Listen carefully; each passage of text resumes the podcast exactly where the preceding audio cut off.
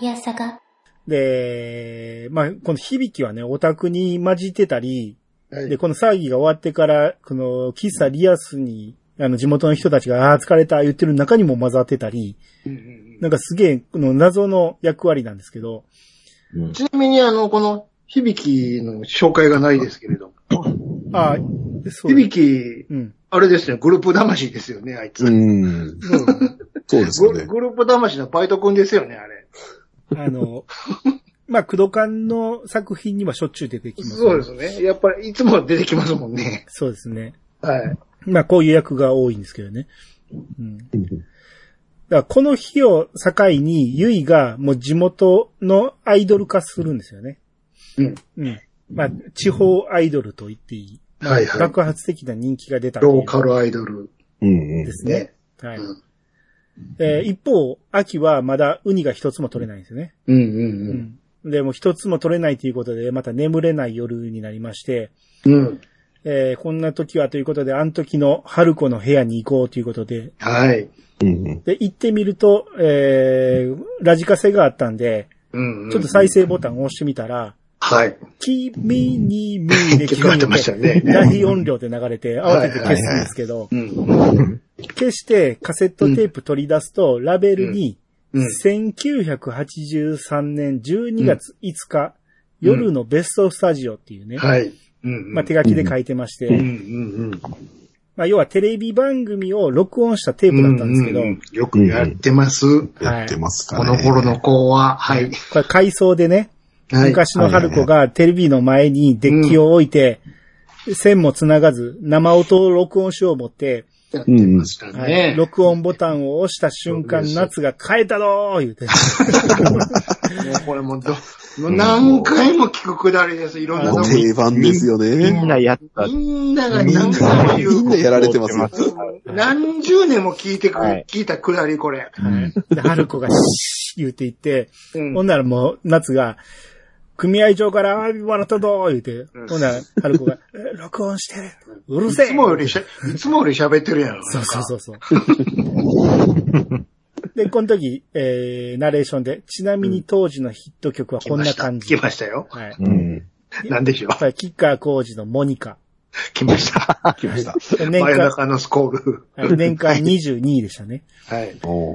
で、アンリのキャッツアイ。ははいはいははいこれ、年間チャートに載ってなかったんですけど、あ。れって思って、えー前年を見たら、前年の6位でしたね。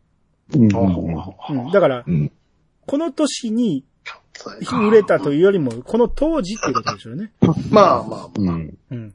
で、YMO の君に胸キュン。胸キュン。うん。これも前年の28位でしたけど、うんえー場面がヘッドホンして、えー音楽聴いてる秋に戻って、はい。な聞いてるんでしょうね。うんうんうん。キュンっていうだけ。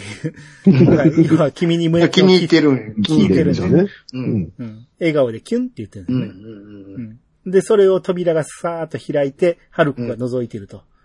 怖っ怖いですよ。はい。まあ、突っ込んだらあかんと思ったんか、また扉を閉めると。うんうんうんはい。で、ゆいのお兄さん、ひろし。うん。これ以下もうストーブさんと呼びますけど、ストーブさん。いいです。はいそうですストーブさんが、えー、秋を、えー、動画に撮るんですけど、うんううんん。まあ、一向にウニを撮ってくれないんで、うんうんえー、まあ、インタビュー動画撮ることに変えまして、うん。で、まあ、北三陸のアピールをしてくれって言って、うんまあ、アピールして、するんですね、秋がね。うんうんで、北三陸はこんないいとこです、言った後、うんえー、アマさんがすごく、うんえー、書きづいてて来てください。でも私まだウニ取ったことがありません。ジェジェ、とか言ってほな、後ろから夏が笑顔で走り寄ってきて、うん。何やってんだよ、おめえ、とか言って、このカメラ目線で見たりして、うんうん。そんなことより、あの、組合長からでっけえサザエもらったぞ、躍動言うて、二人で行ってしまうんだよね。録画中なん。でね。要はこれはその前の昔の春子がカセットをね。カセットを。そうそうそう。う。ん。そういうことです。あの時は組合長からアワビもらったけど、今回は組合長からサザエもらったぞ、言うて。はい。まあ、この辺、えーうまいこと重ねてますね。はいで、このインタビュー動画、これがネットに上がったら、うんえー、えらい、えー、秋も大人気になりまして、うんうんうん。で袖ヶ浜に人が押し寄せてくるんですけど、うん。うんうんこの時響きも来てるんですよね。うん。来ましたね。ブス言ってたくせに。うん。この動画再生も、秋も伸びてるんですけど、えー、ゆいの方もまた人気が火がついてうん、お互い伸びていってるんですよね。うんううん。んうん。で、吉田が、副駅長吉田が、うん。天竜現れて、ジャンボ鶴田の人気が出るみたいな感じですね。どんな例えやね誰がわかんねん、これ。ってことでいいですね。はい。まあ、前日のね、ジャンボ鶴田が絶頂ナンバー2やったんが、いいですね新人で勢いのある天竜が現れて、ライバル構造を作ったことで、ここまで説明すればわからへんねそう、わからへん、こんな。何の説明もないですからね、この吉田のセリフにね。わかるやつだけわかればいいってやつですからね、これ。うん。はい。えー、で、えー、まあ、ファンに囲まれる秋なんですけど、まあ、結局、ウニがやっぱ取れないんですよ、全然ね。うん。で、うんまあ、全く取れないんで、もう水中でアンベちゃんが、ウニ渡してくれるんですよね。で、はい。うん。で、それで、わー、取れたってなって、えー、みんな喜んでくれるんやけど、秋は全然納得できないと。で、アマクラブでみんなにそれを言って、そのアンベちゃんが取ったウニを自分が取ったような顔してお客さんに出すなんてできません。それじゃあアンベちゃん、まるで落ち武者だべ。出ました。あ 出ました。このくだり。はい。で、まあ、一応みんながそれはうん、えー、いいじゃないかと。その、秋が取ってくれるウニがみんな食べたいんだと。さあそんなことは別にいいんだって言って。で、夏も観光アマはサービス業。サービスするのが第一だ。ウニは銭。アマはサービス業。わかったなって言ったら、組合長が、影武者でねえか？落ち武者でなくて、言ったらみ、みんながポカーンとするんだよね。うん。まあ、どっちでもいいがって言って、言うんですけど、まあ、だいぶ前に言った落ち武者を突っ込んでるから、みんなポカンとしてるんですけど、うん。要は、まあ、影武者をアンベちゃんがやってくれたっていうことなんですね。そうですね。ううんこれも、一周目は、ここのこセリ、このセリフがうん。意味あるとは思ってなかったですよね。うんもう、初見は全くわからない。わかんない。二周目して、あそっか、これ、そうや、と思ったんですよね。うんすげえドラマやなって思いましたね。もう、ここで言ってますから。はい。まあ、落ち武者、影武者の下りも何回もここれも何回もこするんで。はい。で、このアンベちゃんはね、えー、もともと漁協の事務が本業で、まあ人手が足りないんで潜ってただけなんで、うん。えー、なんか観光協会から、その、岩手物産展を、えー、開くから、この豆ぶ汁を出してくれと。全国の人にアンピールするために、えー、そっち行ってくれって言われて、アンベちゃんは、アマは今年で卒業することになってたんですよね。うん。うん。えー、まあ、まずは宇都宮に行って、徐々に東京に向けて進出ししていく計画だっていう話をこの時してるんですよね。うんううんん。で、えー、ゆいが、自分はこの自分、地元のアイドルとして、この求められていることをしっかりこなしているうん。っていう話をしてて、まあ、秋がそれを聞いて感心するんですよね。うん。その後、秋が春子にアイドルについて聞くんですよね。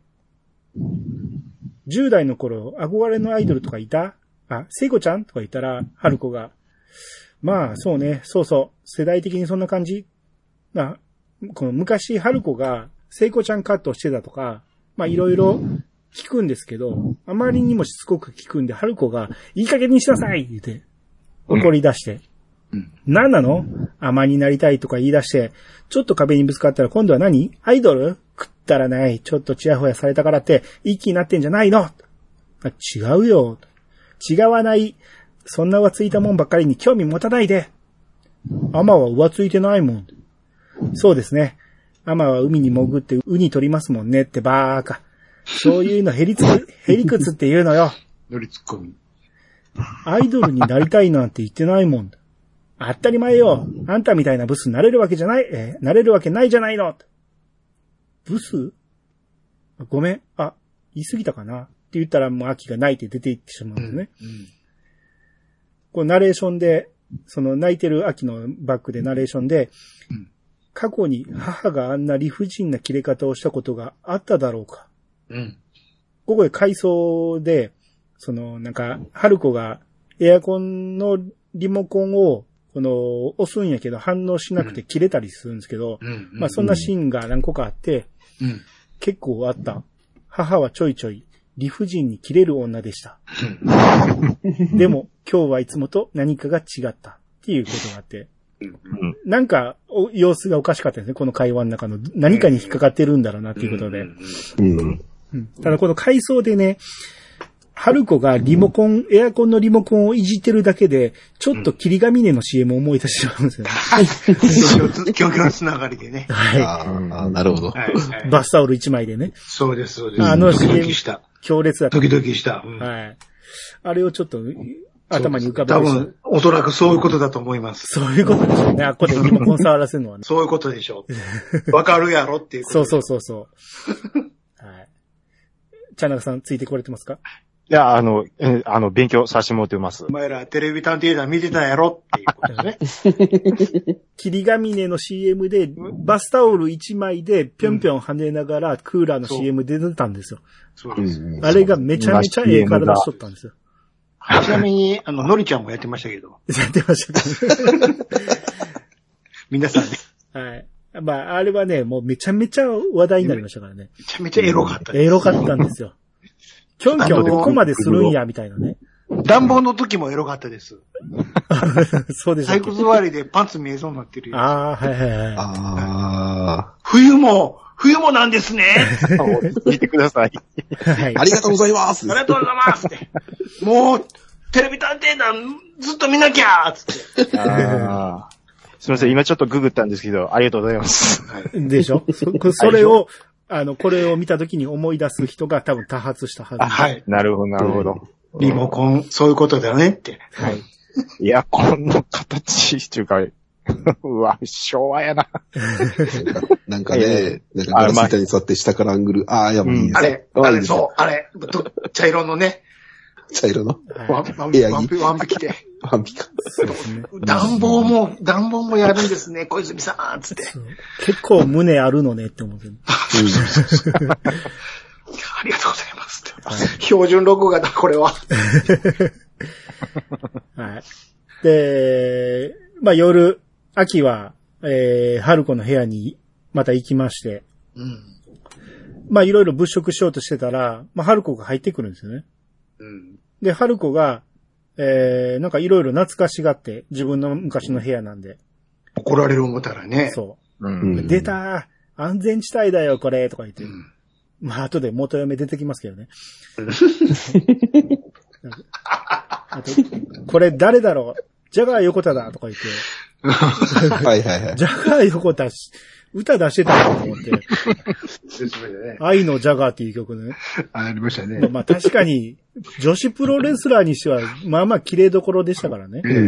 女子プロ歌ってましたから。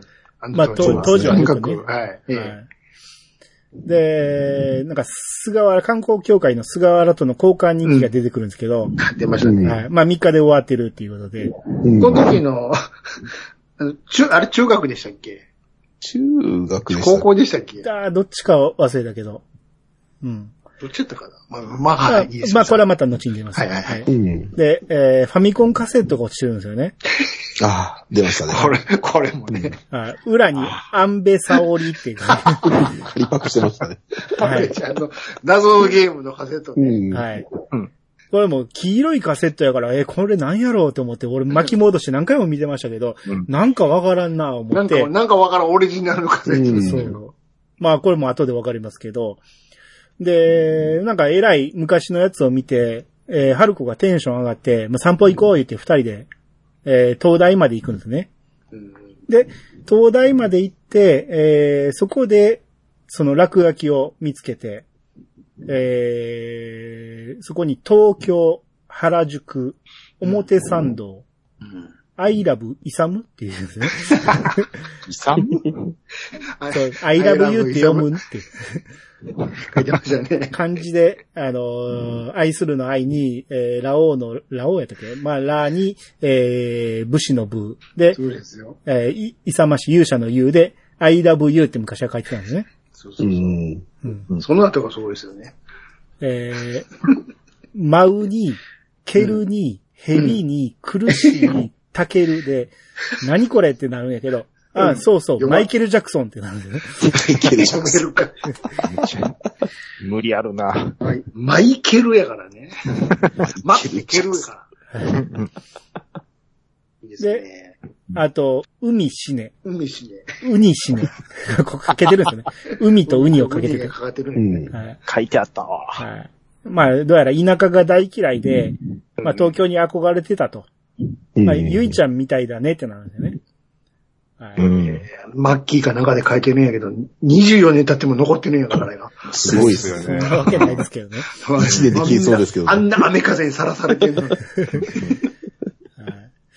まあ、えー、春子とゆいが被るっていうのはこの後もいっぱい出てきますから、そういうシーンはね。そうね。えいろんなところがね、リンクするんですよね。そうそうそう。多分ね、いろんなやつをね、その、ピースを用意していってるんやろうけど、うん。ピースをあちこち用意していたら、いろんなところで、あ、こことここもくっつくやん、こことここもくっつくやん、みたいな感じで、うん。多分予想外にくっついていったんでしょうね、もう。うんこんなにくっつくかいうぐらい、リンクしていくんですよね。本人もびっくりするぐらいくっついたんじゃないかなと思う。ここ繋がるやんつって、もう、そうそうそうテトリスですわ、だから。そうですよ。うん。あの、鋼鉄ジーグやんって思ったんじゃない？ですそうそうそうか。これとこれくっついたやん。全部いけるやんって。あ、歩かせれるやん、いうぐらいそうそうそうそう、本当に。なったと思うんですよね。うん。うん。俺すごいわって思ったと思うなったよ。ちょっと神がかってますもんね、この話はね。横から言われたりして、こことここも繋がるんちゃうんすかって。え自分すごいな。そう、ほんまや。これもいけるやん、ちょっと怖なってきた。怖なってきたわ。はい。で、えー、秋と春子の会話で、まあ寝る前なんですけど、えー、春子が長く潜るための秘訣を教えてくれるんですけど、まあこれは呼吸に関することだと。な、秋が、わかったエラエラ呼吸っていう。な春子が、エラのある人間はいません。人間の体の中で一番酸素を使うのは脳みそなんだって。脳みそを使えば使うほど、考えれば考えるほど酸素を必要とするんだってよ。秋が。つうことは、脳みそを使わなければ長く潜れるってことか。なんだ。だったら得意中の得意だっぺ。脳みそ使わなきゃいいんだべ。楽勝だべ。ははは、言うて、笑いながら寝まして。はい、うん。で、まあ、秋がね、この本気取りに行きたいって言い出すんですね。この本気取りとは、えー、要は7月から9月まで、末までの、えー、天のシーズンなんですけど、その9月の最終日に本気取りっていうのを行うんだと。これが、えー、まあ通称マジ取りって言うんですけど、まあマジ取りってその後一回も言われてないですけど、あのーいつもは入り江でウニを取るだけ、しかも個数も限られてたんやけど、この、その日だけは船で沖に出て、もうウニを取りまくるんだと。うんうん。うん。ただこれには漁業権が必要なんで、うん。一家に一人しか認められてないと。で、うん。まあ最初はあかんかったんやけど、結局夏はもう秋に行かしてやろうってなるんですよね。うん。うん。で、この本気取りの前日、ストーブさんが、ストーブさん秋に惚れてるんで、うん。勢い余って告白してしまうんですよね。あ、そうやったわ。そうやったんですね。うん。好きなんだって言って。ほんなら秋が固まってしまって、うん。ごめん、お母さんには反対されてたんだけど、我慢できなくて、とりあえず気持ちだけ伝えたくて、答えはすぐじゃなくていいんだ。ゆっくり、じっくり考えてからで、の秋が。やばい。うわ、やばい。やばいやばい。脳が、脳みそ使っちゃダメなんです。考えちゃダメなんです。酸素使っちゃダメなんです。秋ちゃんジェー、ジェー、ジェー、聞こえない。本気取りなんです、明日。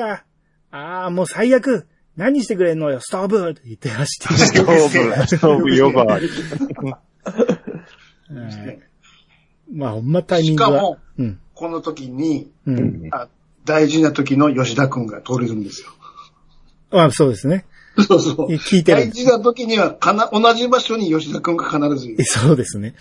こうゆっくり。そうですね。あの、ほんまにね、その辺もね、一つ一つ全部メモりたかったんやけど、キリがないんで、だいぶはしょってるんで、見たことない人は絶対見た方がいいよ。こういう大事な時に必ず吉田くんがいるんです。最高の間で、最高のボソッと一言言ってくれるんでね。こうゆっくり。はい。で、その夜、秋はもう一睡もできなくなるんですよね。初めて告白されたから。で、ね。えー結局、南部ウニ数えても眠れなくて、え一匹、二匹。結局朝になってしまって、眠れ、眠れないまま沖に出ることになるんですよね。うん。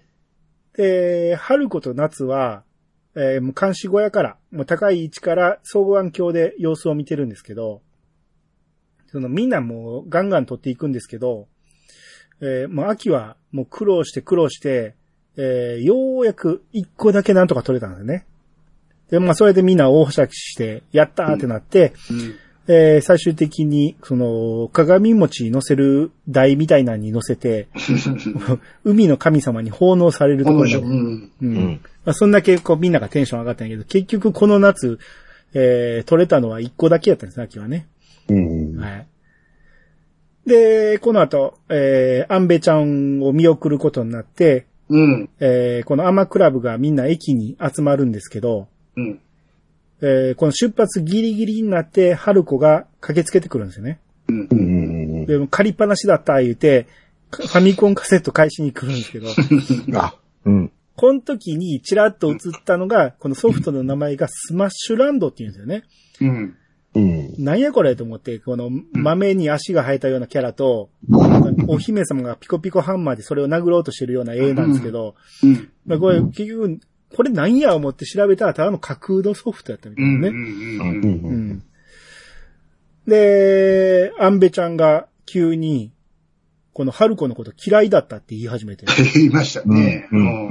まあ、アンベちゃん曰く、もう自分は、この大学に進学して OL やってっていう夢があったのに、うん。春子がいきなり高校の時に家出してしまったから、うん。うん。アマクラブ抜けられなくなってしまったと。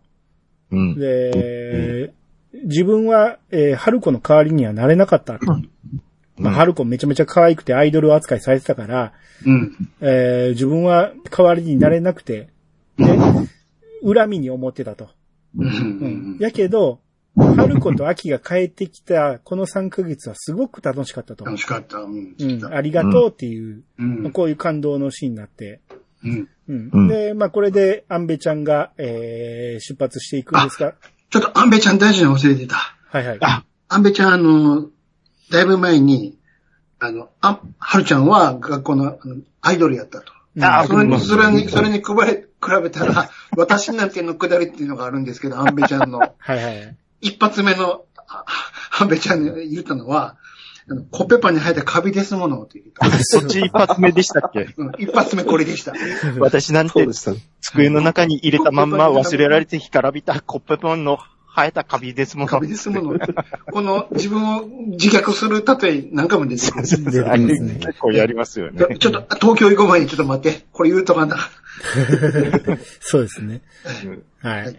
で、えー、まあ、出発したして、アンベちゃんの入れ替わりに、事務員として、花巻さんがやってくるんですよね。来ました。もう大好き、荒牧さん。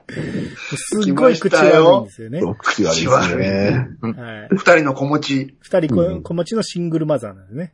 これがいいんです、またこの人が。はい。はい。で、えー、まあシーズン終わったアマクラブはやることなくなって、で、まあ花巻が、まあこいつら邪魔だいうことでなんかせい言って、えー、ミサンガ作りを始めるんですよね。そうですね。これ、2回目見た時にようやく気づいたけど、この時に、ベンさんも一緒になって作ってるんですよね。で、おるね。そうまた関係あれへん。で、なんでおんねんって思ったら、よう考えたら、あれ、ミサンガに琥珀ついてるんですよ。あー、なるほど、なるほあーちっちゃいやつ。だからかと思って、琥珀を使ってもらいたかったんやなっていう。う。うんん。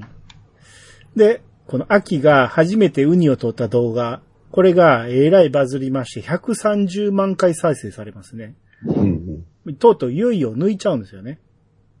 だからユイは、それが悔しいんですけど、この後、えー人がね、えーよ、押し寄せてきました、秋目当てで。で、ただ、アマのシーズンが終わってるんで、えー何も、えー売るもんも見せるもんもないということで。で、どうするかっていうことで、えー秋にアマの格好をして、北鉄でウニ丼をうま売ってもらおうと。えーこれを目当てに、目当てに客が来るんじゃないかって言って。で、ユイにも、その、秋のライバルとして、同じ格好で売ってくれって大吉が言ったら、まあ、ほ嫌がるかと思ったら、その、ライバル心を燃やしてるユイは、やりますって言い始めて、うん。まあ二人で、えーウニ丼を売るっていうのが始まるんですね。うん。これがまた人が殺到して、もうウニ丼がバカ売れするんですね。吉田が、嬉しい悲鳴ですな。大吉が、嬉しいジジェだって言って。結局、売れすぎて、ウニが足りなくなって、で、えー八戸から取り寄せることになったんですよね。うん。取り寄せたら、もう、名産じゃないやんって思う。うん。まあ、いあるあるではありますけどね。うん。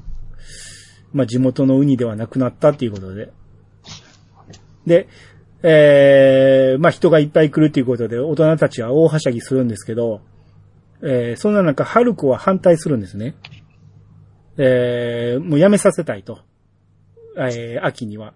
な、なんか、秋とゆいのことを勝手に漫画に書いて持ってきたやつもおるとか言うて、タイトルが ウニットって言って、なんか、秋がアマさんで、実は人魚で、なんかキスシーンもあって、いつか人間になれるようにみたいな、そんなやつも書いてて、結構本格的な漫画やったんやけど、春子がやっぱ反対するんですね。そんな人たちに、えー、秋を、えー、晒したくないということで。で、そんな中、秋は勝手に、その、勝手にというか、秋は、その一年中潜りたいって言ってるんですけど、えー、ゆいが潜水土木科を教えるんですね。うん。そこで一年中潜れるからって言って。でどんなんかと言ったら、そのなんか昔の宇宙服みたいなヘルメットつけて、あのホースで空気を送り込んで、えー、潜るっていうやつで、まあ、ヘルメットの内側にポッチがあって、それを頭で押すと空気が抜けるっていう。うん。これは南部潜りっていうやつで、まあ、実際にあるらしいんですけど、えこれは総重量が70キロあると。うんまあ、だから潜ってられる重さがあるからね。やけど、まあ、女の人にはなかなか厳しいんじゃないかって言われてるやつですね。うん。それに、秋が興味を持つんですよね。で、この、えー潜水土木科の教師、ここで出てきます。えー磯野新平。一村ですけどね。これ、いいっす。来ました。はい、皆川猿時が演じてますけど、これまたグループ魂ですよねグ。ループ話ね。はいはい。ボーカルですよね。はい。まあ、も、まあ、ものすごい、えー熊みたいな人ですけどね。港薫ですよね。はい。で、えー、ここの先輩で、えー、一流建築会社にも就職が決まってるっていう種市先輩っていうのがいまして、来ました。はい。これが、えー福士蒼太が演じてます。後の仮面ライダーですね。うん。はい。まあ、この辺が、えー出てきまして、うん。で、種市が、えー自ら出てきて、ヘルメットを取るんですけど、その時の顔に、秋が一目惚れしてしまうんです。バッチコーンとね。うんで、もう自分のことズブンって言うんですけど、うん。それもかっけーとか言っててう、ん。もう完全に惚れてるわけですね。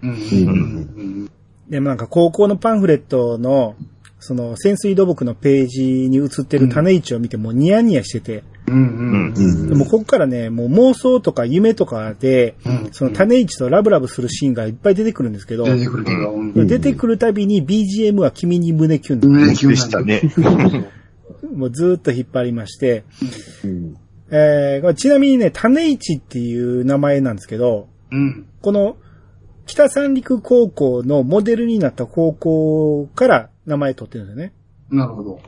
このモデルになったのは、うん。岩手県立うん。種市高等学校っていうのがあって、じゃあ、あの、プールとかの施設も本当にあるんですねあるんです。実際に海洋開発課っていうらしいんですけど、なるほど、なるほど。そこを使わしてもらってるってことね。うんうん家に帰って、秋が夏に、ねえ、バッパ、ヘルメット潜水って知ってる？って言うんですけど、このセリフで初めて秋が、おばあちゃんでなくバッパと呼びます。うん。うん。あうんうんそうやったんや。27話にして初めてバッパと呼びますね。うん。はい。まだ27話なんですね。はい。ちなみにね。はい。はい、どんどんいきますよ。はいえー、ストーブさんが妹ゆいに、この秋宛てのラブレター渡してくれって頼むんですよね。だからもうそれ受け取ったゆいはもう気持ち悪い思って気、持ちが。うん。あの、何ですか、あの、持ち方。そうそうそう。人差し指とね、親指でつまむように持ってて、うん、もう気持ち悪いから駅のゴミ箱に捨ててしまうんだよね。うんうん。で、帰っていくんですけど、それ見た副駅長吉田が拾って、読むよねー言うて、いや、もういやあと大事な時に吉田君。はい。で、めくろうとして、ひ開こうとしたところ、ゆいが走ってきて、うー言うて睨みつけて、すいませんって言って、う 取り返されるというね。はい。で、えー、あと次、春子と菅原の交換日記が前あったんですけど、えーあれの内容が判明します。うんうん。えー、まあ、菅原から始めた交換日記なんで、1ページ目、まあ、6行ぐらい書いてるんですけど、えー、最初なんで、まあ、何でも好きなこと書いてねって書いてるんですね。で、次のページ、春子が、髪を切った私に違う人みたいと、あなたは少し照れたよって言って。はい、夏の扉の歌詞を書いてる。そうですね。で、次のページ、菅原が、松田聖子大好きです。でも、春ちゃん、返しちゃった。春ちゃんの方がもっと可愛いと思います。は いほんなら、春子が、紅茶の美味しい喫茶店って書いてよし、よしが。よしえのハローグッバイを書いてて、うん。それに菅原が、春子ちゃんへ涙のリクエスト、最後のリクエスト。それ見た吉田が、ああ、菅原さんも歌詞書いちゃった、言うて。視聴者が言うことや、それ。最後、春子が、ラブイズオーバーって書いてある。めちゃめちゃよくできてますよね、ようできてるわ。一応会話になってるんですよ。そうそうそう。ようできてるわ、これ。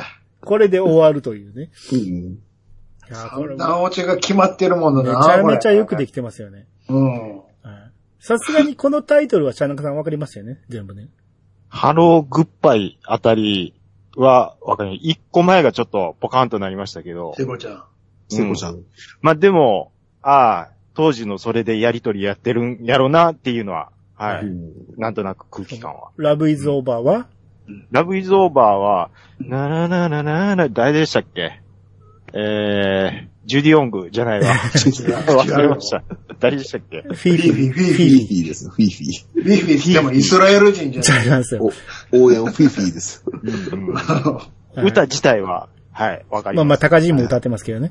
う。うんん。はい。私も歌ってたか。歌ってたか、歌ってたはいはいわ。カバーが。うんうんうんうんうんで、結局、秋は潜水土木科に編入することになりまして、で、もう、えー編入した初初日、いきなり、えー授業の最初に、もう南部ダイバー歌い始めるんですよね。もう、これ大好き。はい、誰が一番大きい声出せるか競争だ言うて、みんなで大合唱するんですけど。でも作詞作曲も、歌詞が、あの、教室の上に載ってあったんですけど、うん。作詞作曲、安藤睦夫って書いてあるんですね。で、白いカモメカなみしぶきって言って、こう、みんなで歌う。これ、何回も何回もこの先歌うんですよね。うん。で、もっと来いもっと来いよそうそう。おてたわ。もろいんやけど、この、この歌詞も曲も、なんかまあ、なんやろ、どういう意味があるのかなって言ってもわからないんですよね。なぜこの歌詞をそんなに引っ張るんか、なぜそんなに歌わせるのかがようわからへんなと思って、で、調べてみたら、実際ある曲なんですよね、これね、そうなんですよ。本当にあるんですよ、あれ。この、実際のこのモデルになった高校の校歌を作った人が、この南部ダイバーの曲も作ってくれたらしくて、おまけ。それを、このドラマの中に使ったってことなんだよね。はい、そうです。ちなみに、あの、アマちゃん歌のアルバムにも入ってますので、らしいですね。はい。ああ。はい。えー、で、えー秋は潜水士、これ資格がいるんですけど、潜水士の資格を、うんの取得を目指しまして、駅で勉強してるんですね。うん。で、そこでストーブさんが来て、この、ゆいに直接渡せ言われて突き返されたラブレターをうん。秋に渡すんですけど、うん。うん。前に告白した返事も求めてくるんですよね。うん。うん。秋が、え今ですか？うん。だって本気取りの前の日だったから、潜るときは脳みそ使っちゃダメなんです。っていうか、ストーブさんって間が悪いですよね、なんか、言って。言い方、言い方。うんでまあ、ストーブもごめんって謝りながらも、まだどうかなとか言って返事求めてくるんですよね。うん。うん。で、秋は、今は勉強に集中したいので、すいません言うて走っていってしまうんですよね。うん。うん。ほんまに間が悪いんですよね。うん。そうそう、そうなのよ、実際。うん。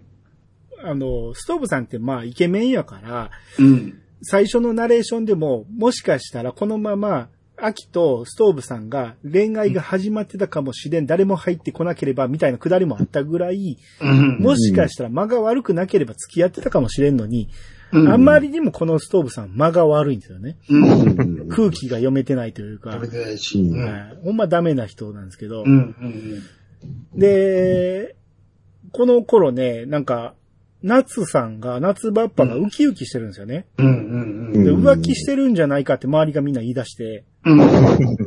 ほんなら、こう、死んだと思ってた中兵衛さんが帰ってくるんですよね。夏さんの夫の中兵衛さんが。うん。そうそう。うんうん。うん。なんか、こう、毎年出ていくときは、うん。俺のことは死んだと思えって言って、寮に出て行ってしまうんで、うん。うん夏さんはそういう覚悟で送り出してるって言ってて、うん。うん。で、仏壇に家を飾ってるんですけど、うん。いや、それはさすがに卑怯やろうと思って、うん。視聴者騙すためのもんやんかと思って。ミスリードですね。うん僕2回目も忘れてて完全に騙されてました。う んこれは卑怯やなと思うんですけど、まあまあいい,、うんいいとして、うんえー、まあ、中兵衛さん帰ってきたということでみんな夜集まって慰労会をするんですけど、うんう。ん。まあみんな集まってるけど、春子だけ不機嫌なんですね。まあもう死んだと思ってたから。で、秋とゆいは、えー、昔の春子の部屋に行くんですけど。その、ゆいは、この、アイドルだらけの部屋でテンション上がるんですよね。うん。昔のアイドル好きなんか。うわ、聖子、えー松田聖子の LP じゃん。うん。うわ、時をかける少女のチラシじゃんとか言って、うん。原田智代のやつを見てね、うん。ううん。ん。え、何これ？誰？え、誰、うんって言って手に持った雑誌、うん。ま多分、ボムのパロディなんですけど、うん。ポムって書いてるんですよね。うん。で、そこ、に、表紙に、デカデカと女の人が写ってんねんけど、うん。俺もわからなかったんですよ、これ。俺、辰巳かと思って、辰巳理科かと思ったんですけど、そんなわけないわ、思って。うん。検索してみたら、土屋香織だったんですね。うん。うん。うん。土屋香織。茶中さんわかんないですね。全くですね。元嫁ですよね。渋垣隊のふっくんの元嫁ですよ。顔見たらわかるんかなあーいいか顔見てもわからへん。D 組の一番、一列目に座ってたじゃないですか。あーいやー、わからんな。金髪さんは結構出てますよ。あの、息子も出てますからね。ああはいー、ほんまですか。はい。はい。で、まあ、実際ね、この時手に持った、あの、ポムなんですけど、うん。えー、実際のボムの1982年5月号うん。のタイトルを変えただけで。変えただけで。全く同じやったんですけど、その時も、の、えー、土屋香香織だったんらしいですよね。すげえな。82年は厳しいな。すげえな。うんなるほどはい金髪さん、そうやな。その時やわ。で、ボム買ってたんやっていうね。ほんまに好きやったんやな。うん。はいで、えあー、まあいいです。はい そう。いや、ボムって男向けの雑誌じゃなかった。そうそうそう。それ言いたかった。そうです。え、女子が買うんや。そうう。ん。まあ僕はダンク派でしたけど。懐かパンしいですね。ツの穴とか載ってたんやけど。えそうですよね。ちょっとセクシー系やと勝手にいや、思ってるんアイドですけど。ル、アイドル本には間違いないそうそうそう。うんアイドルはいっぱい載ってるんですよ。エロくはないんですけど、うん。エロいところもあるんですけど。うん若干エロいとこあるけれども、うんそれは投稿写真とかの方やから。あ、なるほど。写真のデザインがちょっと、あれ、誤解してしまいっていう。あくあくまでもアイドル雑誌なんで。はいただ男子が買うもんです、あれ。そうですよね。はいあれ？なんかヌードとかちょっと載ってなかったですちょっとと若干載ちょってるんです若干載ってましたそれね。ダンクの方ですね。ダンクの方でしたっけ？ダンクは結構エロに振ってましたけど。あとダンクは小泉さんだった。ああ。うんええ。僕、中学の時にはい田村エリ子の表紙のボムあったような気しますもん、部屋に。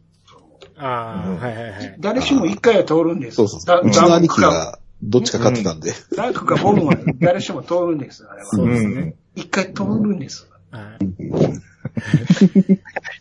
なんでちょっと囁きながら言うんですか？だって通通ってきたでしょ？通ってないとは言わせません。はい。あの、うん友達から回ってきたりもしますからね、こういうの。どう、買った買ってないいずれは別にして通るんです。通ります、通ります。通るんです見ます。はいあれを見てないやつなんて、はい。いるでしょうけど、少数派です、それは。そうです中学の時に賢い必ず、必ず通ってると思いま。そうですす。はい。はい。はい。まあ、はるちゃんももしかしたら男友達からもらったかもしれないですね。そうですね。はい。で、中兵衛、中兵衛さんが、まあ、年中寮に出るのは、その、ここがいいとこだと確認するためだと。言ってたう。ん。ううんうん。で、夏さんは一歩も北三陸から出たことないんだと。うん。で、その代わりに中兵衛さんが出る、出てるんだと。う。うんん。うんでやっぱ、ここが一番いいぞって、その夏さんに教えてやってるんだと。うん、そうそう。うん。ええことい言うんすよね。な、な、これだから2回目でほんまなるほどなって思う。うん。1回目このくだりいるって思ってたんですけど、うん。うん。2回目なるほどなって思いましたね、これは。僕あの、意外と、うん。その、アマちゃんのうん、これがいろいろかかってるっていう面白いとこがあるっていうのは、雰囲気でわかるんですけど、うん。こういう中兵衛さんのなんか、ええこと言うなとかっていうとこも、け結構そういうとこが好きなんですよね、僕。うん。うん、そうですね。はい。はい。えー、これは後の誰かと誰かの関係ですよ。うん。はい。うん。えー、で、あと、岩手こっちゃこいテレビっていうのがあって、の、えーディレクターが来て、えー、5時だ。はい、5時だべワンコチャンネルっていうのに出演してくれへんかと、秋とゆいにね。ほんならゆいが、スタイリストさんはつきますか？とあと、メイクは？とか、VTR は事前にチェックできるんですか？とか言って、もうなんか本格的なことを聞くんですうね。ん。うんまあ、地方局に出るのに、まあ、ちゃんと扱いしてもらわんと、うん。うん、あかんからっていうことなんですね。うん。大吉がその後、春子に、その、そういうのが来た、話が来たっていう相談すると、春子もスタイリストはつくの？とか、メイクは？とか言って言う、同じこと言うんですよね。う。うん。うんん。う。うんん。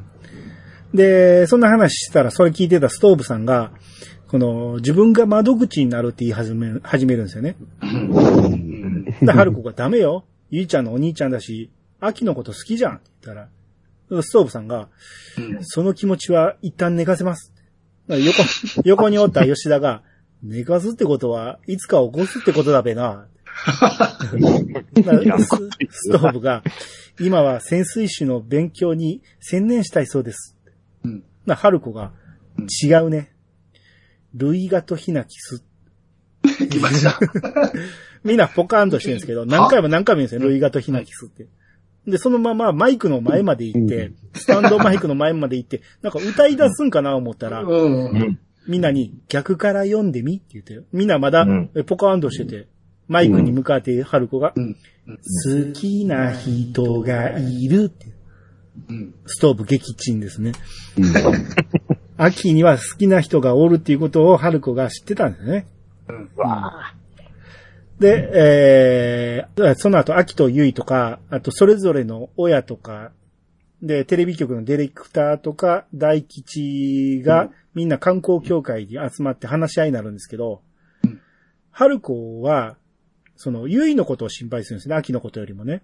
うん。うんうんうん。のいずれ卒業したらここを出るでしょ？まあ東京行きたいって言ってるからね。その時に、大人たちが心く送り出してくれると思う？あんたのおかげで、北鉄も観光協会も繁盛してるの。田舎に利用されてるの。わかるでしょ？ゆいが、ご心配ねぐ。おらも、田舎を利用してくから、ご心配ねぐ。あ、なまってない方がいいなら戻しますが。っていう、なんかこんなくだりがあって、もう結局ゆいの両親が、まあ、許可したんで、まあ、春子も、まあ、今回は許可するっていうことになったんですけど、うんまあ、条件としては来年の3月まで、それ以上はさせませんっていう、まあ、そういう条件がつくんですね。はい。えー、あの、ここまででちょっと一個小小ネタ入れときたいんですけれども。どうぞどうぞ。制服の胸のボタンの下りはいいんですか？はい、まあ、泣く泣く削りましたけど、しゃべ、喋ってください。はい制服の胸のボタンを下級生たちに狙われ、ちょ違うんじゃねえか。はい。うん。下級生たちに粘られでしょ。いや、違う違う。下級生たちにねじられ。正解が出ない。ご紹介しておきます。そうですね。そのくだりありましたね。はいえー、で、結局、えー、ワンコチャンネル、えー出るんですけど、はい。これ MC が福田萌えなんですね。あれですね。中田あっちゃん嫁ですね。嫁ですね。はい。福田萌えの役として福田萌えが出ますね。そうですね。あ、そう、そうです。もまんまでしたね、そういえば。はいでまあ、紹介は、ゆいは初代ミス北鉄って言われるんですけど、うん。うん。秋の障害が、鉛すぎるアマって言われるんですね。これど、どっちが先か多分、可愛すぎるアマさんっていうのが話題になってたと思うんですよ、昔ね。うんうん多分それをもじってるんでしょうけど、うん。可愛すぎる、こっから可愛すぎる何々っていうのがいろいろ出ましたからね。うん。う。うんん。それを使って、鉛すぎるアマと言って言わうん。れるんですよね。うん。うん。うん。で、えーこのテレビが効果絶大で、うん。もう観光バスで人がいっぱいやってくると。うん。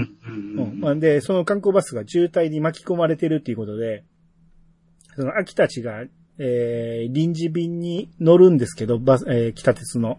それの出発を遅らせてほしいという連絡が来て、うんなら、大吉が、待ってやろうじゃねえの。第三セクター舐めなよって言うんですけど、んあ、三セクやったんやと思って。そうですね。三色なんですよ。ようわからんかったけど、まあまあ三セクやったんやな。ほんならもうちょっと、死も頑張らなあかんのちゃうのとだから、あの、ゆうちゃんのお父さんもいろいろ言うんでしょ。ね まあでも、三色なんで。市長は潰そうとしてるんですけどね、これね。まあね、本当はね。はい。また、父親の黒川がやってくるんですけど、うん。秋の誕生日の前日にやってくるんですよね。うんうん。で、秋が自分の誕生日が明日だっていうことに気づいて、そういえば、さっき種市からミサンがもらったなと、先輩から。うんあうんあれ誕生日くれぜ、誕生日プレゼントくくれてたんだっていうことに気づくんですよね。で、えーその翌日夜、えースナックリアスで、えー秋のサプライズ誕生日パーティーがありまして、うんうんうん。はい、ここで、なんかもうアメリカみたいなあの、四角い平べったいケーキが出てくるんですけど。これちょっと画像見てもらいましょうかね。はいはいはい。なんかね、チョコレートで作ったであろうウニとかね、甘さんの絵とかが書いてあるんですけど、まあこれうん。パッドミーようできてるじゃないですか。うんうん。でもこの甘さん、誰？って思って。確かに。こんな子いましたっけ？普通やったら秋やと思うんやけど、髪の毛髪長長いいもん。長い、誰？って思って。発注ミスかなと。写真渡したちゃんと、これ。うんまあだからこれ、17歳やと思うんですよね、この時ね。うんうんうんでも大きいろうそくが5本しか立ってないんですよ。で、まあ、ハッピーバースデーのアルファベットが一本一本ろうそくになってるんで、まあ、そこに火がついてるんですけど、うんそのハッピーバースデーが13文字なんですよね。足して18になっちゃうんですよね。うんでもまだ高2のはずやから、うんまだ17歳のはずなんですよ。そうですよ。な、なんかいろいろおかしいなと思って、このケーキ。なんだかよくわからんケーキ。そうですね。うん。で、このパーティーに、ゆいが種市先輩呼んでて、うん。そうそうそうそう。ただ、えー、まあ、種市先輩は、その秋の誕生日のこと知らか知らなかったんで、うん渡したミサンガは、ただ、えー資格試験の応援の意味でしかなかったんですよね。うん。ただまあ、秋嬉しくて、なんかテンション上がったんか、うん。えーこれもし資格試験受かったらデートしてけろって言って、うん。うん。思い切って言ったら種市が考えとくわって言って、まあ、そんなに悪い反応でもなかった感じなんですよね。うん。ただ、うん OK はもらえてない感じで。うん。ううん。ん。で、その後、またそのパーティーの中戻ったら、中兵衛さんと夏さんで、えー、なんかデュエットしてて、港町13番地を歌ってたんですけど、えー、その後中兵衛さんが、よーし、次、春子だ歌えって言って、うん。まあ、春子は断るんやけど、この中兵衛が盛り上げて、まあ、無理やりマイクを渡して、うん。で、うん夏さんは、まあ、微妙な表情してるんですけど、うん。もう黒川は早速リモコンで曲入れてるんですよね。うん。うん。で、イントロが流れ始めて、はい。それ聞いた春子がなんか固まってまして、うん。おで、吉田が、わ、懐かしいな、なんだっけこれ。みすずが、うん映画の主題歌だっぺ。うん。でも、弥生さんはカウンターで寝てるんですけど、うん。この、モニターに映ったのは、潮祭のメモリーって書いてあるんですね。う。うんん。で、ナレーションで、うん。その歌は、20年前の流行歌でした。うん。なぜ正宗がその曲を入れたのか、その真意はわかりません。だから、春子イントロ終わっても歌い始めずに、もう曲止めてしまうんですよね。もうやっぱ無理無理無理無理って言って。だから中兵衛さんが、なんだよ、変わっちまったな、おめえ。昔は東京さ行って芸能人になるって語ってたのにって言った。ら、ほな、それ聞いた秋が驚いて。ほな、春子が目そらすんですけど、正宗くん、知ってた？あいつね、アイドル歌手になるっつうて家出したんですよ。って言ったら、秋が、え？ゆいも、え？って言う。ほんな中兵衛さんが、え、え、え？って言って。ナレーションで、耳を疑うもの。聞き流そうとするもの。聞いてなかったもの。これ、やゆさんの言ってたうん。楽しかった秋の誕生会が、緊迫した空気に包まれました。ここで、ゴーストバスターズが流れ始めて、カタカタカタカタカタカタ。え大吉が遠慮がちに、ゴーストバスターズって歌い始めて、秋は、え、えって秋がすげえ気になるんやけど、まあみんなの気を使って、それ以上うんみんなが気、あの、触れないんで、結局この場はお開きになっちゃうんですよね。うん。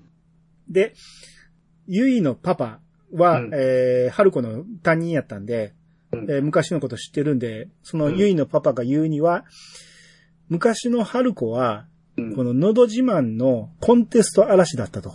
うん。まああちこちで優勝してたと。うん。で、写真いっぱい持ってて、それ見せてくれるんですよね。っていうか、なんでお前写真持ってんのって思うんですよね。どんだけ好きやねん、生徒は。ねえ追っかけてたんちゃうのって思うぐらい。うん。あ嘘のこと言えんぞ。そうそうそう。まあ気になる秋は、春子の部屋行って、この、いろいろ探してると、オーディション雑誌があって、そこに、応募要項のところ、蛍光ペンでチェック入ってて。うんで、その他にも気になって、部屋を漁ってると、春子が入ってきて、なんかもう春子が、もう開き直ったんか、このアイドルになりたかったっていう過去を話し始めるんですよね。うん。もう今の、この人数の多いアイドルとは違うと。その、今は歌う人はアーティスト、演技する人は女優、モデルはモデル、グラビア専門の人がいると。で、もう住み分けができてるんやけど、昔は全部アイドルがやってた。で、その走りが桃江ちゃん言うて、ここから語りが始まるんですけど。その、ナレーションで、封印を解かれ、まるで席を切ったように、春子は独自のアイドル論を展開しました。このアイドル論がめっちゃ好きなんですけど、うん。春子が、で、その後は、キャンディーズとか、ピンクレディーみたいなグループの時代になるわけ。ナレーションで。導入で盛り上がりすぎて、なかなか春子本人の話にたどり着きません。うん。ついに秋は痺れを切らし、秋が、それで次が聖子ちゃん？うん。春子が、え？それ、ちょっと長くなるからはしょろうと思ってたんだけど、しうん。ょうがないな。じゃあ、ママも今日スナック休むわ。頼んでないのに。で、はい、聖子ちゃんの時代に突入します。その前に、ママお酒取ってきまーす、言うて、ナレーションで、すごくないですか？裏裏目に出ましたっていう。これを、あの、冷静に見たらう、ん。キョンキョンが語ってる。そう。そうなんですよ。そこがそうなんたですよ。うん。バリバリのバリバリのアイドルをやってるキョンキョンが言うてんのが面白い。これがおもろいんですよ。そう。うんうまいこと作ってんなって。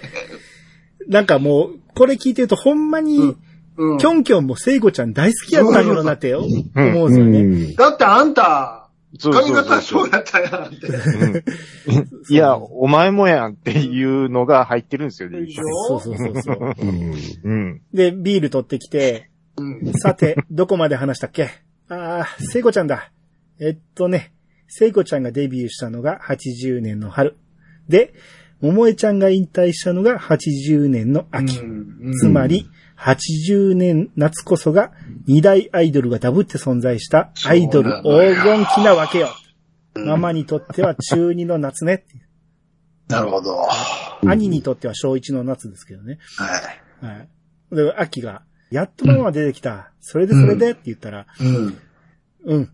みんな夢中だったのよ。聖子ちゃんには、何しろ歌がうまい。うん。もちろん可愛い。で、うん。ここで映像が聖子ちゃんになって、えー、青い珊瑚礁を歌ってるんですけど、う。うんなんか赤ちゃんみたいな帽子かぶってるんですけど、な なんでこの画像やねんって。どこの素材取ってきたんや、これ。そうそうそう。で、新曲が出たらすぐに覚えて、うん。もちろん振りも覚えてさ、うんそうやって応援してるとさ、なんかこう元気出てくんのよ。自分も。わかる？それがアイドルの条件だと思うわけ。秋が、わかんねえ。な、春子が。聖子ちゃんに夢中になっているとさ、そのうち自分も聖子ちゃんになりたいって思い始めるんだわ。うんうん。秋が、アイドルに？うーん、まあ、そうなのかな。試しにこう、聖子ちゃんカットにしてみてさ、お母さんにすっごい叱られてさ、でも、髪型変えたぐらいじゃ何も変わんないのよね。でも、アイドルになりたいっていう気持ちは強くなる一方でさ、それで、オーディションを受けたりしてたの。で、その時の写真見せて、うんダサいでしょ？って秋が。ダサくないよちょっと、痛い子だなとは思うけど、ダサくはないよ。うん。痛いって、言葉選んでそれかよ。言って。で、まあ高校入って、結局すぐにレッスン通い始めて、で、その費用は天のバイトをし始めたんですね、春子のね。うん。まあでも潜らずに接客したり歌ったりしてたらしくて、で、当時のオーディション番組に送ったデモテープが出てきたんで、まあそれのマスターが出てきたっていうことで、えーそこに1984年5月、君でもスターだよっていう書いてて、はい。うん。土曜の夕方にやってた番組だっていうんですよね。うんうん。はい。まあこのタイトルを聞いてすぐわかりますけど、元ネタは君こそスターだですよね。そうですね。はい。はい。うん。これ日曜の朝にやってた。僕もほ、まあ、ほとんど見てなかった子供すぎて。うん。うん。金ちゃんね。はい、金ちゃんのやってて、はいまあ、林弘子とか、高田水江とか、そうですね。はい、あの、石川瞳とかを生み出したところですよね。ンクレディーもそうですね。そうですね。はい。で、ちなみに、後に、うん。あの、笑ってる場合ですよの中のコーナーで、はい、そうです。お笑い君こそスターだっていうのがあるんですけど、そうです、そうです。はい。このコーディにダウンタウンは勝ち抜いてそるですよね。うんですね。そうです、そうです。へはい。で、ちなみに、それより前に始まってたライバル番組でスター誕生っていうのがあったんですけど、うんうん。うん。これね、もう調べてみたら、日曜日の似たような番組にやってたんですよね。うんうん。似たような時間にやってて。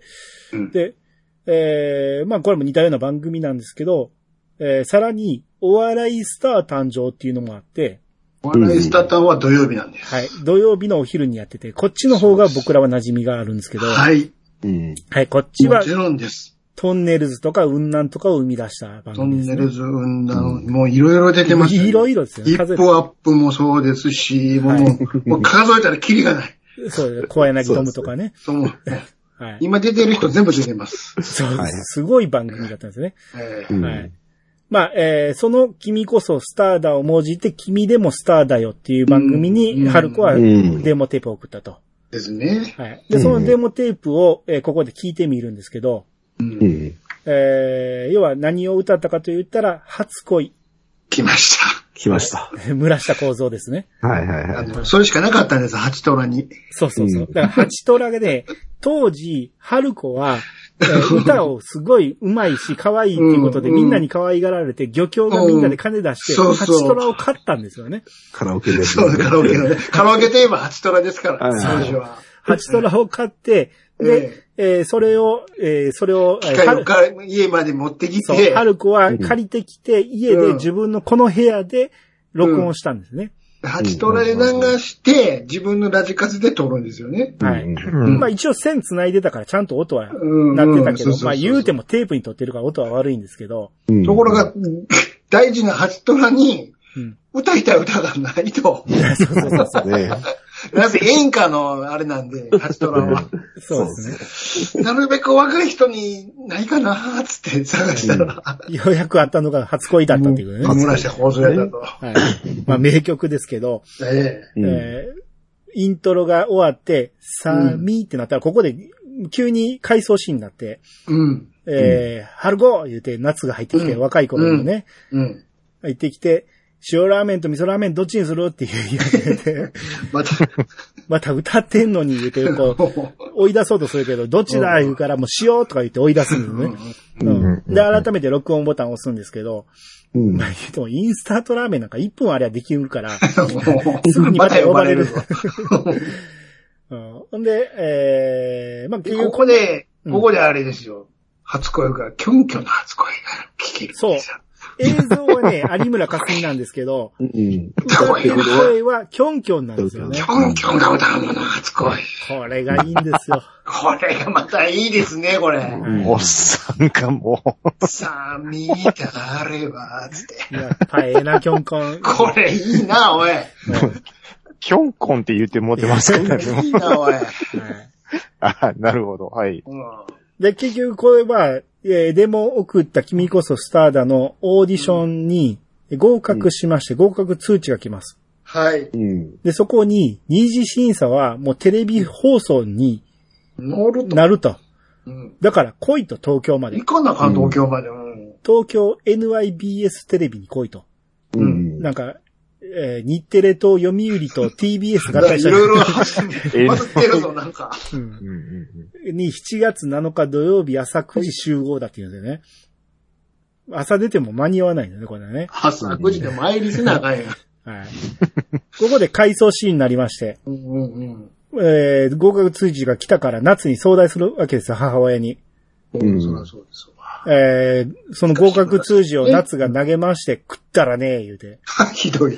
うんで、春子が、お願い、二度とないチャンスだから、行かせてください、言うて土下座して。うん。ダメだ。芸能人なんておめえ水物だ。何の保証もねえし、第一おめえ、土曜でねえか。学校どうすんだ、もともとその日は休むことになってます。うん。学校サボって天の手伝いするのはよくでも、オーディションはダメなのか？うん。受かったらどうすんだ？この街さ捨てて東京で暮らすのか？次の週も行く ?10 週勝ち抜かないとデビューできないの？まあ、ほんまは元になった番組は7週ですけどね。10週はお笑いスタタンの方ですけどね。そうそうです、そうです。はい。落ちたらその時点で終わりだけど、受かったら次の週も行く？毎週土曜祭東京通うのか？大丈夫だよ。10週なんて無理だから。もちろん1週か2週は勝ちたいけど、10週なんて無理。だったら行くな。途中で負けると分かってて、大騒ぎして東京祭行くのか。恥ずかしい。寝言言ってんでね、バカ子の。言って立ち上がって。うん本気だと思って真面目に聞いてたら、えー、10週なんて無理だ？遊びさ行くのか？違うべ？アイドル歌手さんなりたくて行くんだべ？春子がうなずいて。だったらなれがで負けた時考えるぐれえなら最初から行くな、バカ子の。もうは、春子が土下座して。うんごめんなさい。ごめんなさいでね。本気か遊びか聞いてんだ。一回二回買ってどうすんだゼロか十しかねえ。どっちだうん涙浮かべながら。十です。うなずいた夏が。わかった。ほんなら言ってよし。組合長には、オラがちゃんと説得してやる。これ、なんかどっかで聞いたセリフやなと思ったら、この後すぐに市長とか組合長とかとかやってきて、北三陸市とか、この袖ヶ浜の未来について、えー語って、この潜ってけろ言うて、前に見たシーン言うんですよね。うん大人たちが頭下げる。うんな。かった。うん。うん。ほんなら、えー、夏が、あとは、オラが話して聞かせるから、悪いようにはしねえからって言って、大人たちを送り出すんですけど、うん。ここでまた現在のシーンに戻ってうん、春子が、手のひら返したのよ、夏さん。ひどいでしょ？さっき説得するって言ったのに全然話違うじゃんって。秋が、それで話し合ったの？結局、この前に見た回想の通り、うん。夏はその後布団敷いて寝てしまうんで、そうそうそ春子が、いっつもそう。最終的に自分で決めろって突き放すのよ。っていうかもう、出ていけってことだと思ったよね。その時は。っていう。で、こっから1話冒頭の北鉄乗って出ていくシーンにつながるわけだよね。う。つまりね、見せ方として足し算なのよ。このそうなんですシーンが。84年のこの、うん。ね、うまい。どんどんどんどん、は、は足されていくのよ。抜けてたとこが。はい。うん。で、一本につ、つながっていくんですよ。はいずっと。見ていくと。そうなんです。これがうまい。うまい。これが。なそして、それを完成、その84年が完成した後に、うん。また繋がっていくんですよね、これ。まだまだ繋がってますこれがもう、うんパーン両膝。そう。特に2週目で思いますね、この辺。うわーって思いますね、これ。はい。で、秋は、この、自分が生まれたから、アイドル諦めたのか心配になるんですけど、うんまあ、春子は、まあ、そんなわけないでしょうと。まあ、いろいろあったのよね、っていうか、なんか思い出してるんですよね。うんまあ、秋が生まれたのは25歳の時だから、まあ、秋の生まれた理由は関係ないと。子供ができたのは関係なかったってことなんだよね。うん。うん。で、この後1階に降りるんですけど、まあ、中兵衛さんと夏さんが談笑してまして、で、春子が、えー、夏に、お腹すいた、なんか作ってよって言ったら、春子が、ラーメンでも作るべって言って立ち上がるんですよね。で、台所に行って、で、テーブルには、中兵衛と春子と秋が座ってると。で、その状況で、中兵衛さんが、その、もう漁師辞めるって言い始めるんですよね。うん。うんこれからはもう丘で第二の人生を暮らすって言い始めて、まあ、春子がそれ聞いて、長い間お疲れ様でした。ビールでも飲む？って言って、台所にビール取りに行くんですけど、うん。台所で、夏さんが小声で春子に、定期検診の結果、あんまり良くなかったみてえだ。言ったら、春子が驚いて、うん。だからそこで中兵衛さんが、あ、漬物あったべ、持ってこい言うて。な、夏さんが、あ、はいはい、はいはい、言うて、タッパーを持って今に行くんですけど、まあ、中兵衛さんに渡して、夏さんテーブルに座るんですね。で、台所で呆然とした春子に、中兵衛さんが、あ、春子も来い言って、で、春子も、まあ、笑顔になって、今に行って、まあ、みんなで、今で座るって、続くってこの日終わるんですけど、うん。ラーメンはって思ったんですよ。少ないっすね。言っちゃダメ。めっちゃ気になるんですよ、こういうの。全あれ、ラーラーメンな火にかけっぱなしちゃうわな。そう。作る言うて言ったやんと思って。うん。なん、なんで誰も気にならへんのかなと思って作ってる最中。このドラマの収録中ね、誰か気になるやろうと思うんやけど。あの、ちょ、ちょっといいですか？あの、これ脚本読んだんですけど、これラーメンのとこが抜けてると思うんですけど、うさ、うさいよな、わ。うん、2年目ぐらいのやつが突っ込んだと思うわ。うん。そうですね。はい。で、まあ、秋とゆいが、えー、まあ、ユニットになるんで、まあ、このユニット名をユイ名がね。うん考えたんですよね。うんうん。JJ ガールズ。どっかで聞いたことあるぞ。TG が。どっかで聞いたことあるぞ、おい。まあ、CC ガールズでしょうけど、うんまあ、JJ から取ってるんですね。う。うん。うんん。あと、アマ。AMMA なんですよね。まあ、完全にアバ。まあ、これ本人も言ってましたけど、アバですよね。うんう。ん。あと、ウニ娘。ウニ娘。リンゴむ、リンゴ娘はい。あと、ウニクロとかね。ユニクロですね。あと、ウニヤッコとか書いてますね。な。おいや、これ。200個ですか。はいで、笑かそうとしてるやん。もうん。で、父親黒川は、もう、あの、北三陸で、タクシー会社にもう就職決まりまして、もうこっちで住む気なんだよね。話早い。はいで、まあ、寮出るのをやめた中兵衛さんは、スーパーで、えー働くと。時給で働くことになりまして。はい。で、ここで急に、ベンさんの弟子ができます。出た。もう、来ましたよ。来ましたよこの水口っていうのが急に出てきまして、いいスタッフ来ましたね。はい。えー演じてるのが松田龍平ですね。はい。うん。で、急に現れたから、弥生さんが、怪しい。琥珀掘りたいなんて若者いるはずね。さては、おめえスパイだな。八戸から来たスパイだな、言うて言うんですよ。八の家。すごい。そう、これ、八戸って結構出てくるんですけど、うんう。ん。茶中さんわかります？八戸って。八戸市でしょ？どこですか？どこ、でも近場じゃないですか？北三陸の。うん。はい。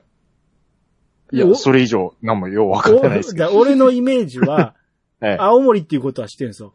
で、うん青森のまあまあ都会なイメージなんですよ。だから、なんとなく青森の真ん中ぐらいにあるんかなと思ってたんですけど、うんなぜここでそんなに青森青森って言うんかなと思って調べてみたら、うんもう岩手と隣接してたんですよね。北三陸が岩手の北の方にあるから、だから近いっていうことなんで、僕位置関係がよ、わ、分かってなかったから、あ、だから、さ、あの、ウニも八戸から持ってくるって言ってたんかと思って。で、まあ、スパイだなって言ってたんやけど、えー、吉田が、仮にスパイだとして、ベンさんの近くにいて、なんかメリットありますか？って言って。ポロ出せ。うんで、勝江が、ねえなー言って一度大笑いしてるのね。うんこの水口が出てくる時の、水口のテーマって曲があるじゃないですか。あ、き、え、あんま気にしなかっ覚えてますあの、ハーモニカの曲流れるんですよ。た。はい。わわわーって、はい。うん。完全に探偵物語ですよね。あ、ほんまに？そこかぶしてくるんや。それ気づかんかった。親父ですよ。そう。いえば、そういうことか。そういうことか。これちゃんとかかってるんです。水口のテーマ。すげえ、そんなとこ被せてるね。うん。えー。なんでこんな曲かかるんやろあイントロや なるほどね。うん。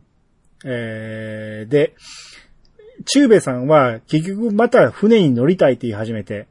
うんう。うんん。で、まあ医者に止められてるんやけど結局行くことに決めちゃうんですよね。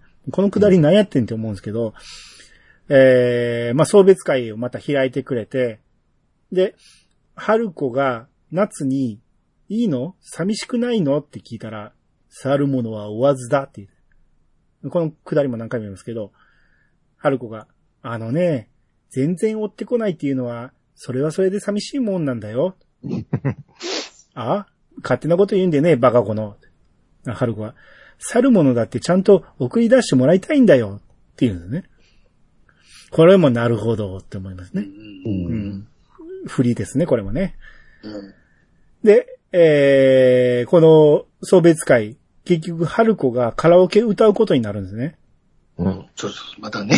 そろそろ。うん。はいうん前に黒川が入れようとしたのは何だってなって、無理、うん。あれが、えー、潮祭のメモリだったいうことで、じゃああれを入れようってなってうん、うんうんうんとうとう春子が歌え、歌うんですよ、これはね。はい。来ました。はい。はい、時間かかりますけど、一行ずついきますよ。はい。はい。はい、えー来てよ、その日を飛び越えて。うん。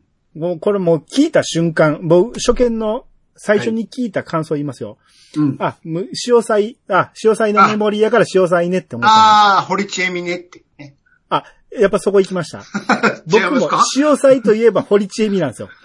そうでしょ？うあの、えっ、と、誰やったっけ？えー、わ鶴見信我々号。鶴見そう、信号我と堀我々世代は、うん潮祭、うん。火を越えてこい。うん。ああ、堀ちえみねってでその前に、うん。三浦和義やってま、やっえー、三てました。浦友和、三浦友和と、えー、山口百恵が、桃江ちゃんのねややってたのを知ってるんやけど、見たことはないんですよ。我々は、あのうん、堀ちえみなんで、で、堀ちえみの潮祭も、そのシーンを知ってるだけで見たことはなかったんですよ。見たことない。見たことない。その火を飛び越えてこういうのセリフしか知らんっていう。そう。うんほんで、うんえー、これを見た後、あ、潮祭ちょっと見とこうかなと思って、アマプラで調べたら、うん。えー、いどっ一作一作だけあって、もうま、うんどっちでもなく、また違うやつ。吉永小百合、これ全部で5作あって、それの2作目の吉永小百合と浜田光夫のやつがあったんですよ。すげえな。はいはいはい。64年の映画ですよ。そんなにやってんねん。めちゃめちゃやってますね。はい。めちゃめちゃこすられです。だからそんだけ名作なんですよ。なるほど。ねで、それを見て、もう全く、あの、イメージ、飛び越えるっていうイメージしかなかったから、はい。うん行きましょう。うん飛び越えて、はい。見と、見、見てみたら、それ、クライマックスやと思うじゃないですか。結構、なかまなか、うん、ラストの方や思いますよ。盛り上がるとこや思います。真ん中の真ん中なんですよ。そうなんですか。まだ付き合ってない。だから、まあ、相引きしてるぐらいのあ感じのの、、あれ、僕は死にませんぐらいの感じぐらい、そう、ぐらいの感じ。何と例えてるんですか？そうすぐ言うんや、僕は死にません。なるほど。う。ここで盛り上がって、えー、禁断の恋に発展していくっていう、なるほどうね。そういう話やったんやっていうのも分かって。うん。でね。その、来てよ、その日を飛び越えて。飛び越えて、はああまあ、三島由紀夫のあの作品だっていうことは分かって、まあ、これ聞いた瞬間、ああ、そのパロディーだなっていうのは分かい。まあ、ってこ、れ当然ですよね。はい。うんで、次砂に書いた I miss you。はい、ミスユー。これ聞いたことあるぞと。なんか、うん聞いたことありますね。砂に書いた I love you ってなんかあったなって思って。なんかあったぞ。うん。あったしらあった調べてみたけど、あんま記憶にないような、出てきましたけど、まあ、あったんですよ、これも。うんうん。で、次、北へ帰るの。帰るの。誰誰にも会わずに。うん。低気圧に乗って北へ向かうわって言ってね。あ、ここは何人にかかってるかわからんけど、でもここまで聞いて、あれ？随分しっかり作ってるなと思ったんですよ。う。うんん。最初は1行目でギャグに走ってるなと思って、多分、うん2コーラスぐらいでここ切るんやろなと思って、もうすぐ終わるんやろなと思ったら、え、結構しっかり作ってるやん。でも歌詞はふざけてるなと思って、うん。この後彼に伝えて、伝えて。うん。今でも好きだと。うん。ジョニーに伝えて、1000円返してっていうんだよね。あ、これやっぱギャグやんと思って、もう1000円伝えてはギャグやな。ただ、ジョニーに伝えては、うん。高橋真理子だと。高橋真理子がかかってるんですよ。これはジョニーへの電桃、話。桃色取引とかかってるんですよ。ジョニーが来たなら伝えてよですよ、伝えてよ。2時間待ってたとってね。そうそうそそう ジョニーへの伝言ですよね。あうんあ、ここ、あ、やっぱりふざけてるなと。ふざけてるんです、ここは。はいで、ここからサビ、潮祭のメモリー。メモリー。これ、潮祭のメモリーは、うん。ちょっと調べてみたら、はいはい。あ、高田水江の曲がそんなんあったんかと。うん。そっちは潮祭のメロディーって言うんですけど、潮祭のメロディーがですね。そうそうそあれでしょ？その、タラララ、タララララララララってクラシックにしのっけたっつって。う。めっちゃ聞いたことあると思って。そうです。うん。これ、あの、今、歌ってくれた通りの、あれでで、ちょっとびっくりしましたそうね。そうです。うん水でこの後も出てきますからね。はい。まあ、えー、詳細のメモリーはそっから取ってるなっていうのが分かって、で、次、17歳17は、歳は、寄せては返す返す波のようにた、めのように。うん。激しくっうん。ていうねうん。で、えー、来てよ、その日を飛び越えて、スタンドに書いた、そこは一緒ですね。来てよ、タクシー捕まえて。こ ここですよ。ここですよ。これは正宗さんにもかかってるし。そうですね。まあ、ここはまあ、そうふざけてるんだな、ぐらいに思って。うん。で、次が、波打ち際のマーメイド。うんうんうん。あ、でも、かかってるような、かかってないような、これ多分、聖子ちゃんの小麦色のマーメイドか、取ってんのかなと。これもね、の深読みだと思うんですけども、それと、うん。絶対違うと思うんですけど、うん。あの、キョンキョンの、なぎさのハイカラ人形もらってるんちゃうかっていうあでも説もあります。でも、あれにマーメイドとは言。ハイカラ人形ですからね。うん。それ違うと思います、それうんは。そうやったら、私、裸足のマーメイドの方がうんそうです。合ってるんじゃないかなと。それはちょっと違うと思いますね。で、早生まれのマーメイドでマーメイド重ねてで、ここから2コーラス目。えー、置いていくのね、さよならも言わずに。はい。これはもはいあこ、ここなんかう、これ、はる、これ、春子じゃないんですか？そう、春子がもうさよならも言わずに。あ、まあまあ、そういうことですね。うん。はいで、再び会うための約束もしないでって来た時に、あ、うんこれ聞いたことあるフレーズやと思って、一見ありますね、これ。セーラー服と機関銃やなと。そうですね。うん、さよなら。再び会うためのですね。そうそう。遠い約束。もう、ここもうまさにそれが浮かびますよね。あの人にかかってるんですよ、だから。はい。え後のあの人にね。ー、そういうことですね。はい。で、北へ行くのね。ここも北なのに。まあ、これふざけてるなと。うんで寒さこらえて、こらえて、編んでます鳩場で待つわ。あ、違うな。アンデマスじゃないよ。合ってますね。そっちが出ますよね。うん。宮古春見、ですね春見じゃないですよ。うん。まあ、北の宿からがみんな思い浮かぶと思うんですよ。うん。う。うんん。で、えー、詳細の詳細のメメモリー。モリー。私はギタギタこれ、ー。ここです。ー。これ、これもまた、また水江、また水江ですね、これ。私はピアノ。ピアノですね、ピアノですね。はいはいはい。もしくは腹棒ですよね。あら、もうですね。はいはいそうですね。で、a マイナーのアルペジオ。来ました。や優しく。A マイナーアルペジオですよ。これ、これなんか関わってます？これは特にないでしょ。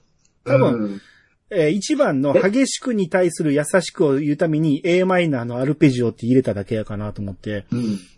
で、これも深深読みしてるやついっぱいありますけどね。うん A マイナーのアルペジオ弾いたら、こんな感じっていうので、かかってるんちゃうかっていうのはあるけど、ま あまあ、かもしれへんけどっていう。うん、まあ、そこまで。直接的じゃないなってそうですね。で、来てよその日を飛び越えて。夜空に書いた I miss you。来てよその川乗り越えて、サンズの川のマーメイド。マーメイ 友達少ないマード。少ないメイド。マーメイド。この辺はなんか、まあまあ、ようわからんけど、ふざけてんねんな、ぐらいの感じふざけてるかつ、うんまあ、春子のこと言ってるみたいなことも言ってたりしますけどね、友達は守らへんみたいなね。まあ、そうですね。これも深読みしすぎやろって思うまあ。初見で聞いたときは、うん。まあまあ、ふざけた歌詞を作ふざってけてんねんなると思いますう。んそう思います。サンズの川言うてますから、先そうそうそに。う。で、最後に、好きよ、嫌いよってくるんうんで、もう完全に小麦色のマーメイドじゃないですか。そうですね。戻ってきましたねもう。せ、聖子ちゃんやなって。ええうん。好きよ、嫌いよ、です。そうそうそう。はいで、ここで終わんねんけど、うんまあ、これを聞いて、え、なんでこんながっつり歌うのって最初思ったんですよ。何この歌って、こんなふざけた歌を、結構曲しっかりしてるし、キョンキョンめっちゃガチで歌ってるやん。ガチ歌いしてますからね。カラオケの歌い方じゃないんですよね。違います。ガチの夜ヒットの、夜ヒットの歌い方してます。ガチキョンキョンなんですよね、ガチキ。ョンキョンです。はいうんえ、何やろうこれって思いながらも、まあ、あんま深く考えずに行ったんですよ、この時は。ちょっと、踊ってたも そうん。ステップ、ステップ取って。ちょっとね。うん。まあ、えーなんかへ違和感を感じながらもこのまま先に行きまして、はい。うんはい。で、この夜、えーこの日かな？まあ、どっかの夜で、えー北三陸の駅で、ゆいが種市を、種市先輩を待ち伏せまして、うん。で、こんな時間まで何してたか聞くんですけど、まあ友達とゲーセン行ってたと。だからゆいが、ふん、いいゴミ分ですこと。飽きちゃうのことどう思ってるんですか？な、種市が。まあ、頑張ってんなと思う。出たよ。頑張るって言葉。大嫌いなんです、私。頑張ってるってことは、つまり、報われてないって意味でしょ頑張ってるアキちゃんを見て、先輩は頑張ってるなって思うだけうん種市の周りくるくる回り始めて。そんなの全然報われない。頑張ってるからどうなのって言って、ま、逆回転し始めて。好きなの嫌いなのどっちなのっていう。いまあ、なんかえらいこう怒ってるんですけど、うんここまでユイのことそんな可愛いと思ってなかったんですけど、このシーンで初めて、あ、ちょっとユイ可愛いなって思ったんですよ。どあ、この怒ってる感じ。うんうんうん素が出たなっていう。うん。気楽に呼ばない、気軽に呼ばないね。そうそうそう。あの感じでしょ？ちょっと巻き舌のあの感じが、うんあれ、ちょっとこの子可愛いなと思って、あれ、あれ、いいですね。ちょっといいですね、と思いましたね。うん一村と同じ意見 ですおら、おら、ゆいちゃん、みたいな。そうそうそうそう。はい。で、この後、秋がね、えーペーパーテストしてるんですけど、まあそこの問題にね、えー魚編に弱いと書いて、これ、じゃあ中さん、イワシでしょ？はい。次の問題が、魚編に、えー師匠の師と書いて、なんや。イワシ、えー師匠の師と書いて、あ、もう、あ、あわから まあ、ブリ、ブわリです、ね。からんときはボケましょん。えっ、と、師匠の師と書いて、うん。えっと、まあ、あ、ブリ。はい、ブリ、ブリですね。う。当てはい当。てちゃう。しかも俺が言ったからね。は いえー、こブリブリブリ。この時に、あ、当たって、当たってたんですか？はい。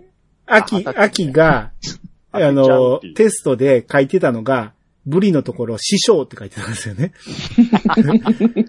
で、試験終わって一寸がその場で採点していくんですけど、はい、ダメ。はいダメ。はい、はいはいダメ。はい、ダメ、はいダメダメ、ダメ、ダン、ダン、ダン、ダン、ダン、はい、ダン。3点って言って。あ、さてジジって、もで、また、スナックリアスで、えー、ミスズさんが、えー、水口に質問攻めしてるんですよね。う。うん来ましたよ。まあまあ、もう落とそうとしてるんでね。うんうん。ほんなら、水口が、ごめんなさい。僕、年上じゃないとダメなんですって言ったら、周りが、おー言って、なんかちょっと煽りまして、ミスズさんが、年下に見える？言って喜んでるね。うんほんで、それ無視したんか、水口が後ろにおった秋に振り返って、うん資格取って将来どうなりたいの？わかんね。年中海さ潜りでえから資格取るだけだ。でも君、ネットですごい人気だよね。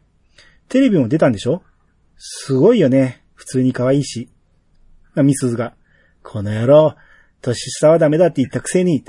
それ無視無視して、あ水口が。でもさ、まだ17歳だろ？まだまだ知らない世界があるわけじゃんか。君自身、無限の可能性を秘めてるわけじゃんか。秋が。なんだこいつ？言ってることさっぱりわかんねえ。って言うね。この辺で気づくんですけど、うん秋ってすげえ失礼なんですよね。口悪いですよ。うん。うん意外とこのそうですね、アマクラブの人らと喋ってるときは、みんながそんな感じやから気づかへんけど、うん。普通の男の人と喋るときすっげえタメ口やし、そうですよ。めっちゃ失礼、そうなんでこいつ口悪いですよ。意外と。いっそ、いっそに対してもめっちゃ口悪いですね一層に対してはかなり口悪いですよ。そうですね。はいだって、うっせえな、言うてるからね。言ってましたよね。わかってるよ、うっせえな、つって。まあまあ、そ、そこはあの、母親譲りってことで。そうなのよ。そうですね。そうなんだよ、あきちゃん。はい。うん。で、この後、えー、春子と黒川が正式に離婚することになりまして、うん。まあ、えーもう東京に帰っていくんですね。うん。うん。で、まあ、年明けて2009年2月。うんまあ、その前の年のサンタさんから、まあ、ん黒川なんですけど、サンタのくだりね。はい。うん。まあ、プレゼントもらったんですけど、それが、えー携帯音楽プレイヤーだったんですね。うんうんうんまあ iPad、えー iPod ですよね。で、えー秋が、えー結局資格試験は合格しまして、うん。で、種市に報告するんですけど、なんか、種市はい、ゆいの言葉を思い出したんか、うん頑張りゃいいってもんじゃねえべって言って、うん。そのまま出ていっちゃうんですよね。でおいまあ、秋はわけわからないんですけど、うん